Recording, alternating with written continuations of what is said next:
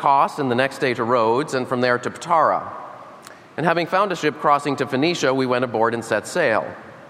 When we had come in sight of Cyprus, leaving it on the left, we sailed to Syria and landed at Tyre, for there the ship was to unload its cargo. And having sought out the disciples, we stayed there for seven days.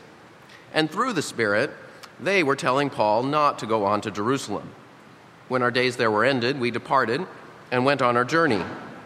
And they all, with wives and children, accompanied us until we were outside the city. And kneeling down on the beach, we prayed and said farewell to one another. Then we went on board the ship, and they returned home. When we had finished the voyage from Tyre, we arrived in Ptolemais, and we greeted the brothers and stayed with them for one day.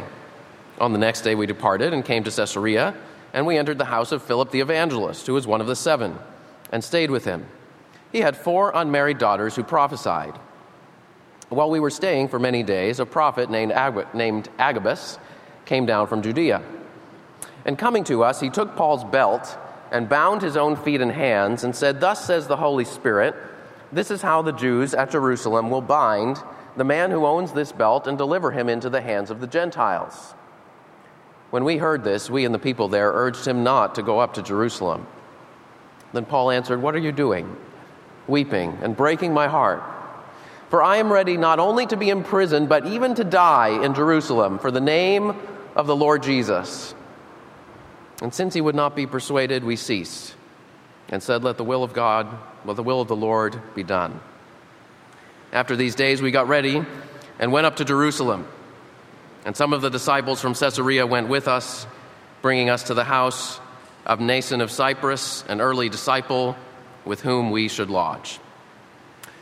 Many of the great stories that have captured people's imagination for centuries are focused around a long and dangerous journey. Whether it's Homer's Odyssey, recounting Odysseus' 10 year journey home after the fall of Troy, or whether it's John Bunyan's Pilgrim's Progress, relating Christian and his wife's dangerous journey from the land of destruction to the celestial city, or Lord of the Rings, the Hobbit's travels from the peaceful land of the Shire to the dark kingdom of Mordor, and finally back again, or even uh, many video games, whether it's good old Super Mario Brothers, racing through the eight worlds of the Mushroom Kingdom, evading attackers in order to save Princess Toadstool, or some of the more recent role playing games where you take on the character, uh, the role of a character in a story. Right? There's something about a long and dangerous journey that captures our human experience. Partly, I think it's because we hope our lives are going somewhere, not just running around in circles. We hope that our travels will finally bring us to somewhere that we can call home. And yet we know that the journey of our lives can often be painful, lonely, and uncertain. Well, the Bible is also full of stories of dangerous journeys.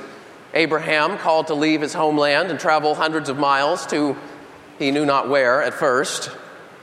The people of Israel and their 40 year sojourn in the wilderness between being brought out of slavery in Egypt and entering into the promised land, and then a journey into exile and seeking to come back again. Or in the New Testament, the New Testament talks about the life of Christians as a life of strangers and exiles on earth looking for a homeland. Again, like Abraham and like the people of Israel in the wilderness. And Jesus Christ himself said, If anyone would come after me, he must deny himself and take up his cross and follow me. Jesus was very straightforward that the journey that he was calling his followers to would be hard and painful. And yet he said it would, in the end, lead to eternal life in the kingdom of God. But he said along the way there will be many hardships. This morning we're looking at the book of Acts, which relates many journeys, but we're looking at one of Paul's journeys in particular here his journey to Jerusalem.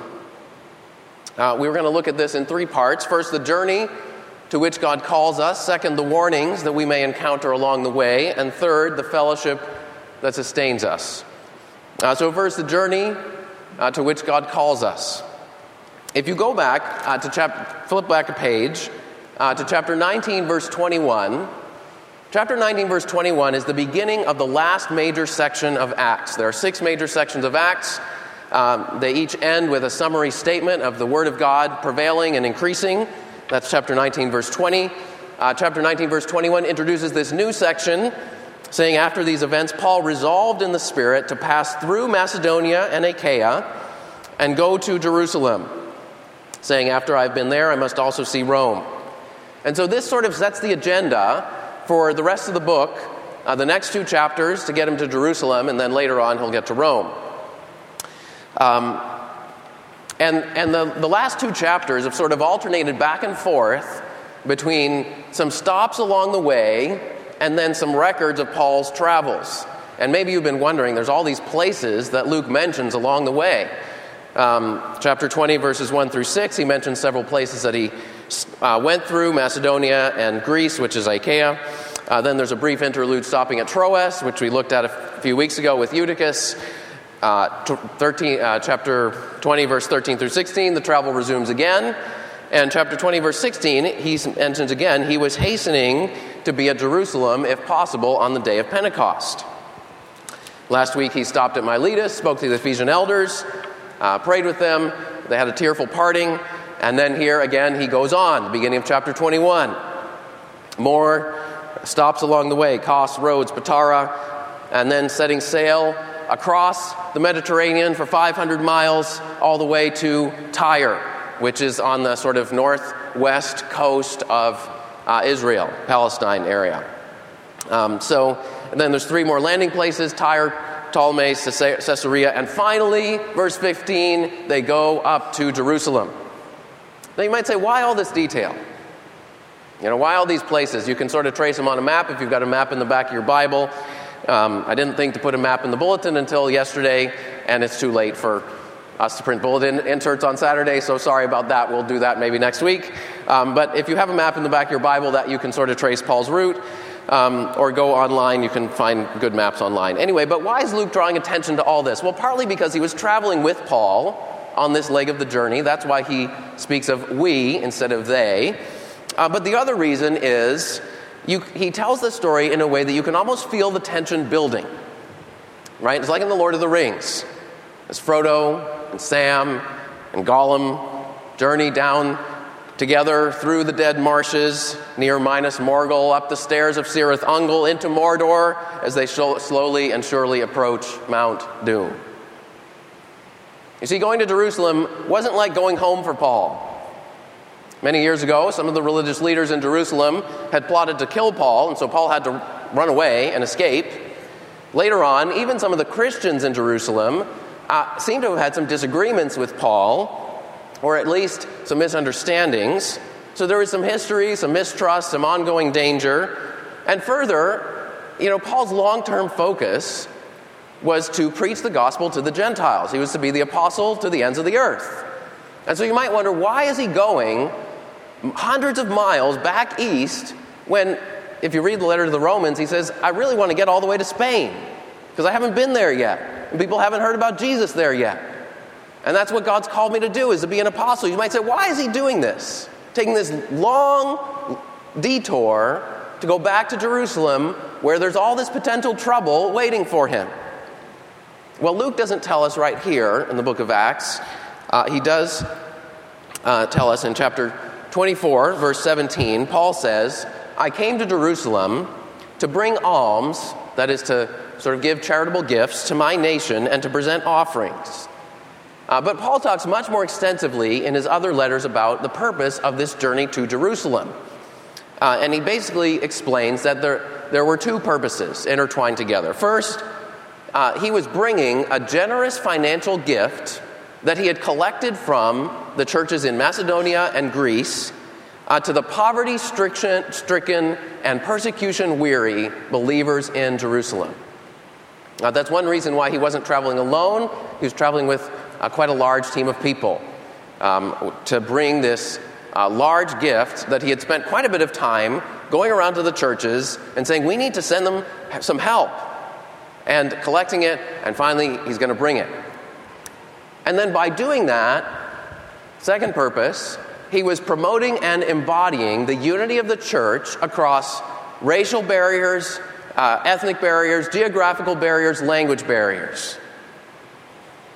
You see, the gospel Paul proclaimed uh, was a message of grace and peace. A message of grace, God's undeserved favor, freely poured out on undeserving sinners. Jesus said, or Paul said, the Lord Jesus Christ, though he was rich, yet he became poor, so that you through his poverty might become eternally rich. We deserve God's judgment, uh, but instead, God, who is rich in mercy, poured out his grace and calls us into his kingdom. So it's a message of grace, but it's also a message of peace. Paul says in Ephesians, Jesus Christ himself is our peace.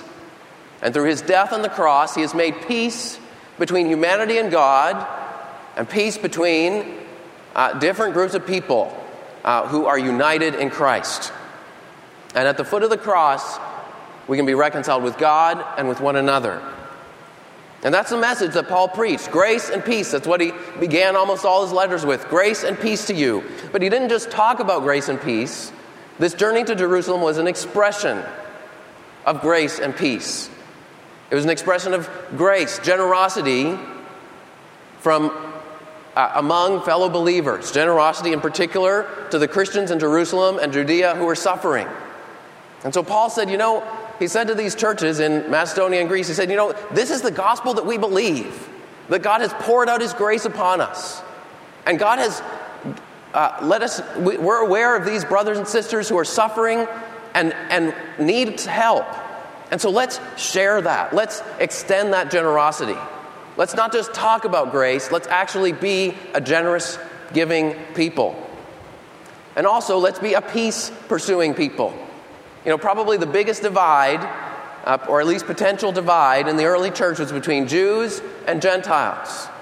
The Jews had received God's promises centuries ago and had sort of had a long heritage. Uh, the scriptures came through them. The Gentiles had been sort of coming into the church, into God's people in large numbers, and there were tensions.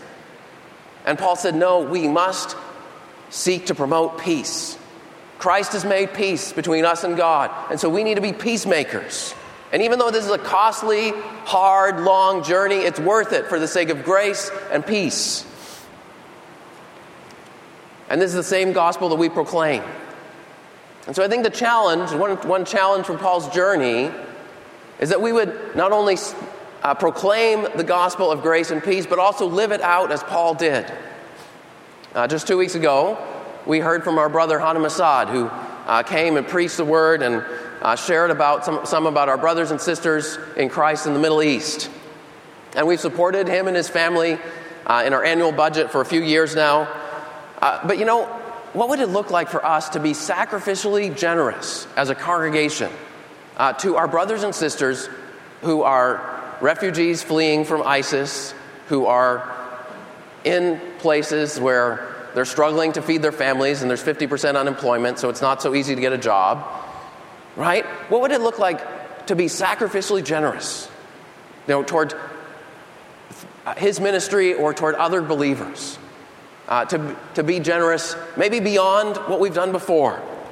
Um, or right here at home, right in New Haven. What would it look like for us to demonstrate the peace and unity of the gospel by joining together with other gospel believing churches uh, in this region?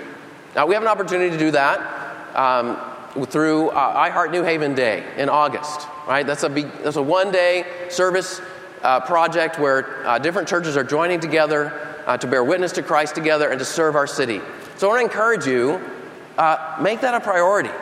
It's an opportunity to serve alongside our brothers and sisters from different churches in town and to express uh, and embody grace and peace. Or on a more personal level, what about pursuing grace or pursuing peace and truth with another Christian who is a difficult person to get along with? Right? Some of us are I mean, we got to be honest, some of us are difficult people to get along with, right? Or at least we can be at times. Right? What it would look like to extend grace by, you know, not just sort of uh, by pursuing a relationship, by praying for someone, by reaching out to them, by acknowledging if you've been at fault, uh, by maybe having a hard conversation, maybe extending mercy.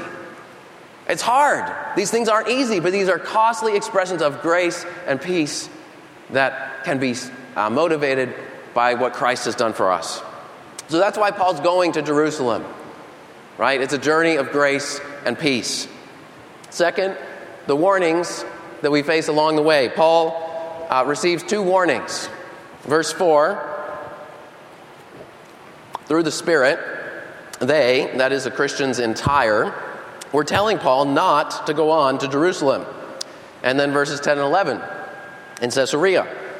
Agabus, prophet, comes down from Judea. He takes Paul's belt, binds his own feet and hands, and says, Thus says the Holy Spirit, this is how the Jews at Jerusalem will bind the man who owns this belt and deliver him into the hands of the Gentiles. When we heard this, we and the people there urged him not to go up to Jerusalem. Now, this is interesting. You might be asking, what's going on here? Was Paul sort of foolishly disregarding the Holy Spirit's warning and other believers' advice and running, charging ahead into trouble for no good reason? Sometimes Christians do that. They get an idea in their head and they don't want to listen to anybody else who questions them or tells them to go a different way. But that's not what happened here. Luke clearly wants us to understand that Paul was genuinely being led by the Holy Spirit. Chapter 19, verse 21 says he resolved in the Spirit to go on to Jerusalem. Uh, chapter 20, verse 22, Paul says, I'm, I'm going to Jerusalem constrained by the Spirit. And Paul wasn't being naive and unaware of the dangers. He was well aware of the dangers. 2023, he says, The Holy Spirit testifies to me that in every city, imprisonment and afflictions await me. So Paul wasn't sort of foolishly charging ahead against the wiser advice of his friends. Uh, in other places and at other times, Paul took his friends' advice uh, to preserve his own physical safety. Several times uh, in Thessalonica and Berea, there were riots, and his friends took initiative and sent him out of town. Uh, and in Ephesus, two of Paul's colleagues, uh, Aristarchus and Secundus, I think, got arrested and got dragged into the public theater. And Paul wanted to go in with them and stand with them and defend them and not leave them alone. And his friends strongly urged him not to go in there because they said it'll only makes things worse. They'll be even madder at you. And Paul listened to them. And he didn't go in, he listened to the advice of his friends. Paul wasn't just a stubborn guy who didn't want to listen to anybody else. So then, so then you might say, well, okay, well, how can Paul be led by the Spirit to go to Jerusalem and then these two other groups of believers, somehow through the Spirit, seem to be urging him not to go? Well, let's look more closely. Uh, look first at verse 11. Look at what Agabus says. What Agabus says is basically, you're going to be bound and delivered into the hands of the Gentiles. And then, verse 12, when we heard this, we and the people there urged him not to go up to Jerusalem. So uh, there's, there's a distinction here between an insight given by the Holy Spirit of upcoming danger and a human assessment and response turn and run the other way. Uh, Paul agreed with the insight of upcoming danger. He was already well aware of that. But Paul responded to this insight in a very different way. Uh, in Romans 15, uh, he's, he actually specifically asked for prayer for his journey to Jerusalem. You know, he was concerned about it. He was clearly seeing, you know, this is dangerous. I need to be asking my brothers and sisters for prayer. Romans 15, 30 to 33, he prayed that I may be delivered from the unbelievers in Judea and that my service in Jerusalem would be acceptable to the saints. Okay, so that's verse 11. Now, what about verse 4? Through the Spirit, they were telling Paul not to go on to Jerusalem. Now, this is a much more compact sentence. It doesn't give us as much detail as we see in verse 11 and 12. It's also a bit of an unusual expression. It's not the normal way that Luke introduces someone who is uh, speaking a word of prophecy or speaking by the Holy Spirit. Uh, usually he'll say something like, uh, like Zechariah, who was, uh, Zechariah was filled with the Spirit and prophesied, so and so. Um, uh, or Peter and John, filled with the Spirit, stood up and spoke with great boldness about the gospel. Um, so it's a, it's a bit of an unusual expression. So uh, uh, I think in the context of this chapter, it seems like a similar thing was going on. So through the Spirit, these believers had an insight into upcoming danger, but then it says they were telling Paul not to go. Um, they responded to that insight by telling him not to go. Uh, and if you look down at verse 5 and 6, it seems like these believers eventually reconciled themselves to Paul's decision, even though it wasn't what they warned him to do. Um, they, right, when Paul was leaving, they didn't say, Paul, you are sinning.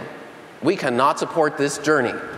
No, they went down to the beach with their whole families, they prayed and hugged and said farewell. So it seems like they warned them, they had an insight from the Holy Spirit.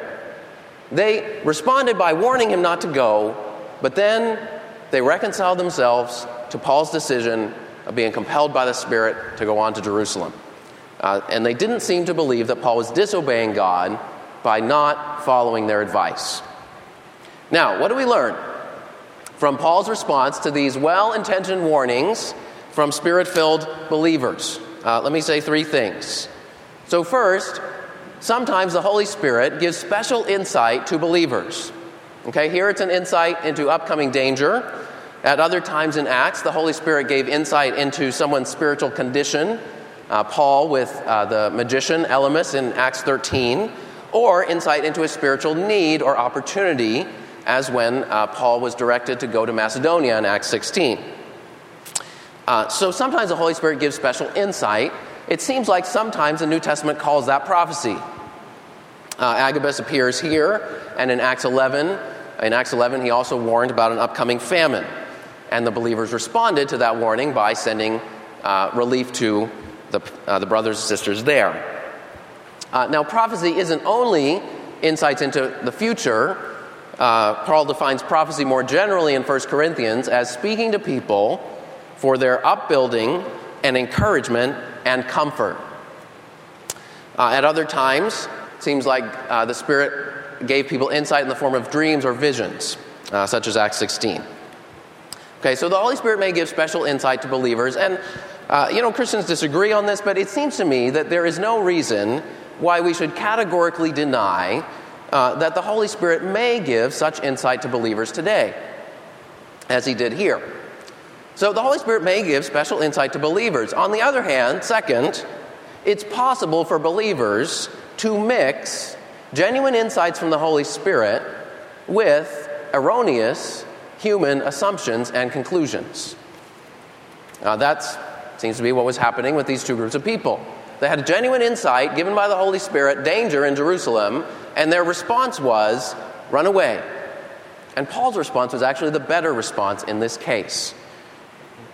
Uh, there's only one place where the Holy Spirit has revealed himself through human spokespersons without human error, and that is in the scriptures themselves, uh, which are our final authority in faith and practice.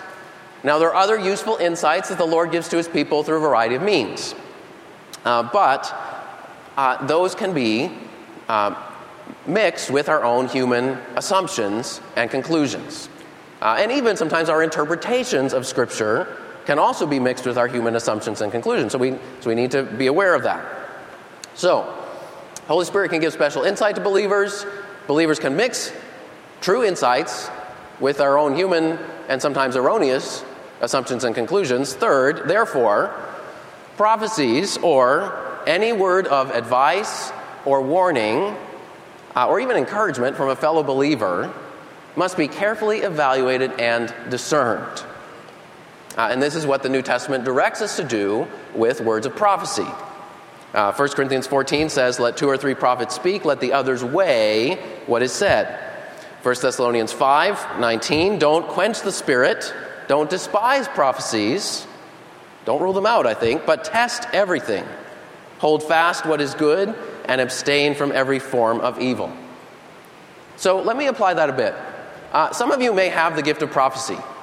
Uh, in fact, I've talked to a few of you uh, who I think uh, the Lord may at times give you special insight, uh, perhaps into future dangers or future opportunities or even into people's hearts. Now, that can be a genuine and very useful gift from God to strengthen and comfort and warn his people, but be very careful because it can also be terribly misused and result in great harm. So recognize that the Holy Spirit may give you genuine insights, but also recognize that you alone may not see the whole picture. And so submit your insights to the discernment of godly leaders and of the Christian community as a whole. And that will be a way that you can use your gift to build up the body um, uh, in a good way. Uh, on the other hand, if you're on the receiving end of a word of prophecy, or so let's say a word of warning, or a word of strong advice from a fellow believer, take it seriously. Consider if there are important insights uh, that you should take to heart. But test it against God's word. Someone, else, someone else's advice, even someone else's warning, is not an absolute prohibition unless it is uh, clearly rooted in God's word. Okay? And that's really the danger that happens is when people take a word of prophecy uh, where someone says, The Lord is telling me to tell you this, and they take it as an absolute word from God instead of doing what the Bible says, which is test and discern. And that's where it can cause all kinds of problems. Okay, but when it's tested and discerned, then it's a way that we can all be built up and benefit from the different insights that the Lord gives to us as a body and discern together how we can go ahead uh, and be faithful to the Lord. All right. So, the journey, God calls us to a journey uh, to demonstrate grace and peace. Um, this is how we deal with warnings along the way with discernment. Third, the fellowship that sustains us. All right, this was a hard journey. And especially for Paul. I mean, think of it. You know, twice along the way, you have some of his, at the end, it's his closest friends. You know, Luke said not just the people there, but we and the people there. These people who have been traveling with him all along are saying, please don't continue, don't go on to Jerusalem. How did Paul have strength to keep going on this long journey? Well, John Stott wrote what fortified Paul in his journey. Uh, there's going to be two parts to this answer. This is the first part. Uh, what fortified Paul in his journey was the Christian fellowship which he and his travel companions experienced in every port. Right? Part of how Paul was strengthened was by the fellowship and hospitality that was extended to him by the believers in Christ. Uh, so just look briefly at each of the cities that he visits. Uh, Tyre, verse 4. It says, Paul and his companions sought out the disciples. That means they didn't, presumably, it means they didn't, they had to look for them. Okay, they didn't know where they met. Maybe they didn't even know if there were some disciples there. Uh, but they had to look for them, and they found them, and they stayed for seven days.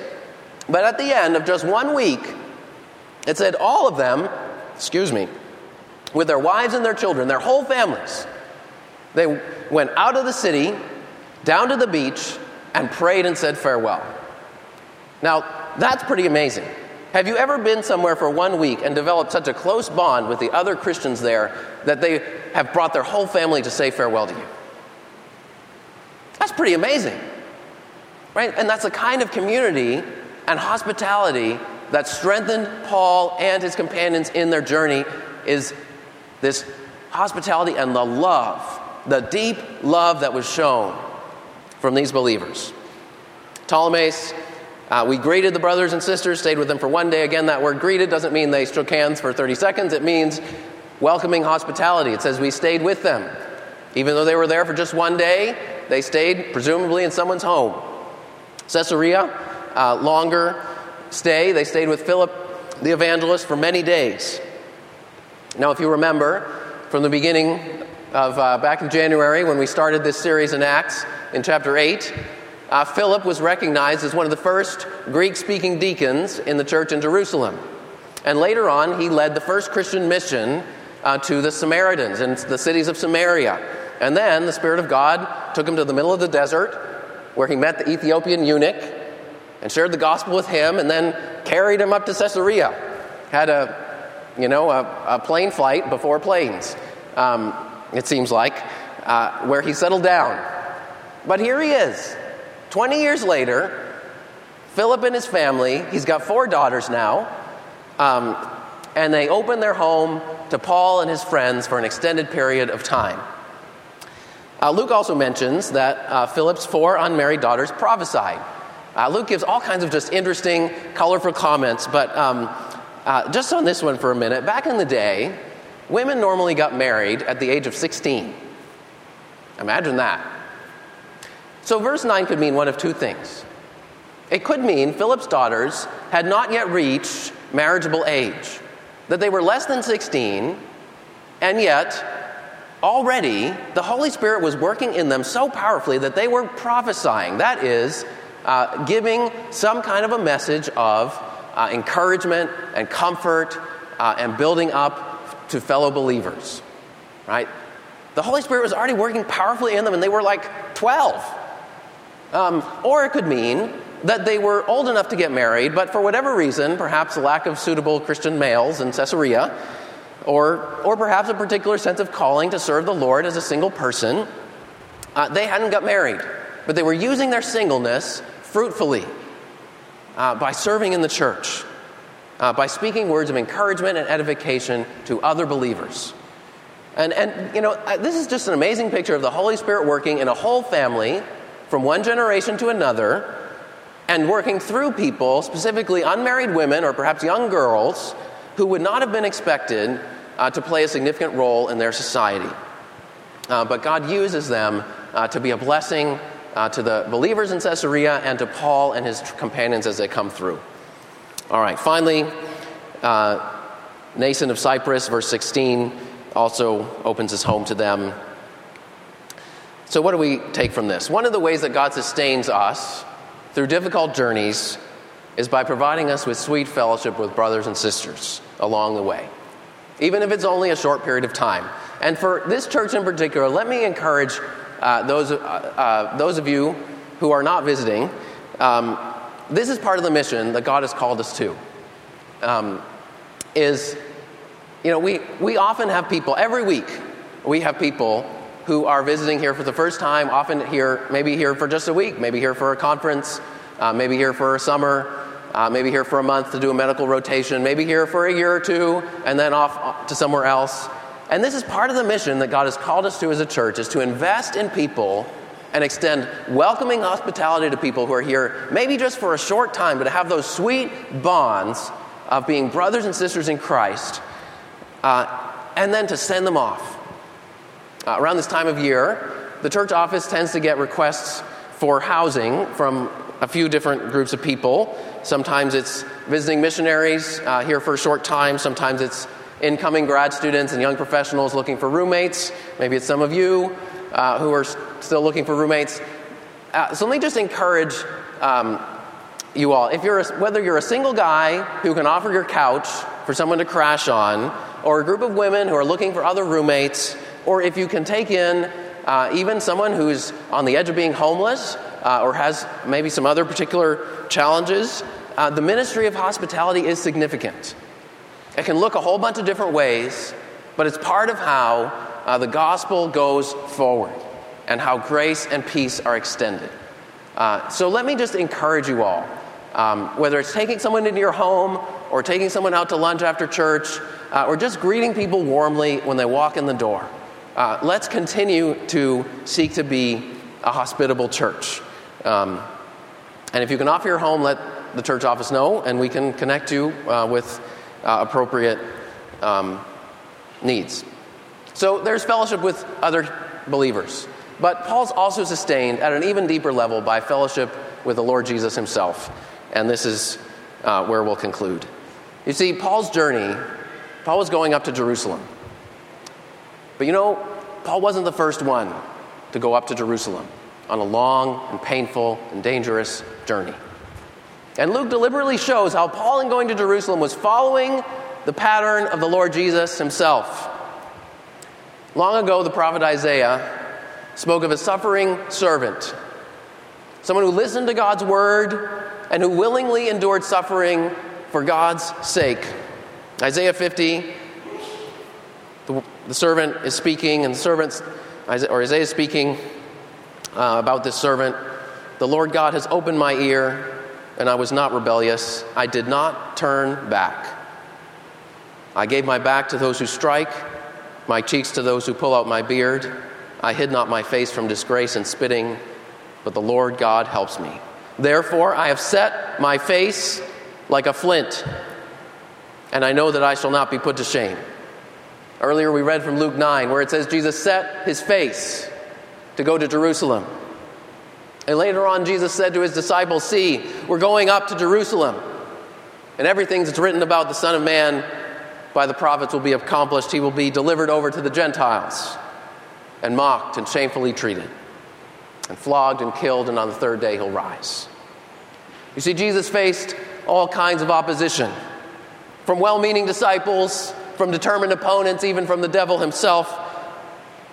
And yet he persevered all the way up to Jerusalem and all the way up the hill of Calvary to the cross. In the Garden of Gethsemane, he said, Father, not my will, but yours be done. See, that's what, Paul, that's what gave Paul the courage to go to Jerusalem more than anything else. More than all the fellowship he had along the way, he knew he had fellowship with Jesus Christ, who had gone before him. And Paul could say in verse 13, I'm ready not just to be thrown in prison, but to die in Jerusalem for the Lord, for the name of the Lord Jesus. Because he knew that Jesus had gone before him and done just that. And that Jesus had done what no one else could ever do to die for our sins to accomplish our salvation through his death and resurrection. And so Paul persevered. And that's the greatest comfort of all. If God's called you to a long and painful and dangerous journey, if He's called you to take hard steps to extend grace and generosity to people in need or to promote peace and be a peacemaker in a troubled world, Jesus Christ has gone before you, and He has paved the way, and He is standing at the end of the race and saying, Come. And, and He is our advocate, and He is our King, and He is our Savior, and He has sent us His Holy Spirit to be with us every step of the way. And He's gone before us, and we're called to suffer with Him, but we're also promised that there will be glory. And that as we seek to follow him, the good news of the gospel will go out to the ends of the earth. Let's pray together.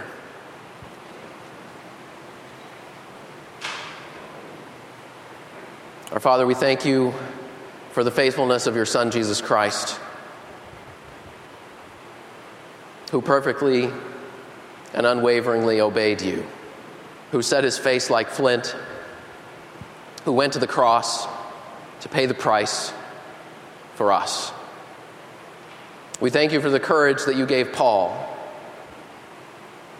to follow in the footsteps of his Savior as he went up to Jerusalem to deliver this gift and to demonstrate the unity of the church. We pray that you would empower us by your Spirit. Lord, whatever you call us to, we pray that we would embrace that calling with trust in you. We pray that you would give us discernment, individually and as a community, to consider the insights that your Spirit may give us through a variety of means, and yet to discern them wisely.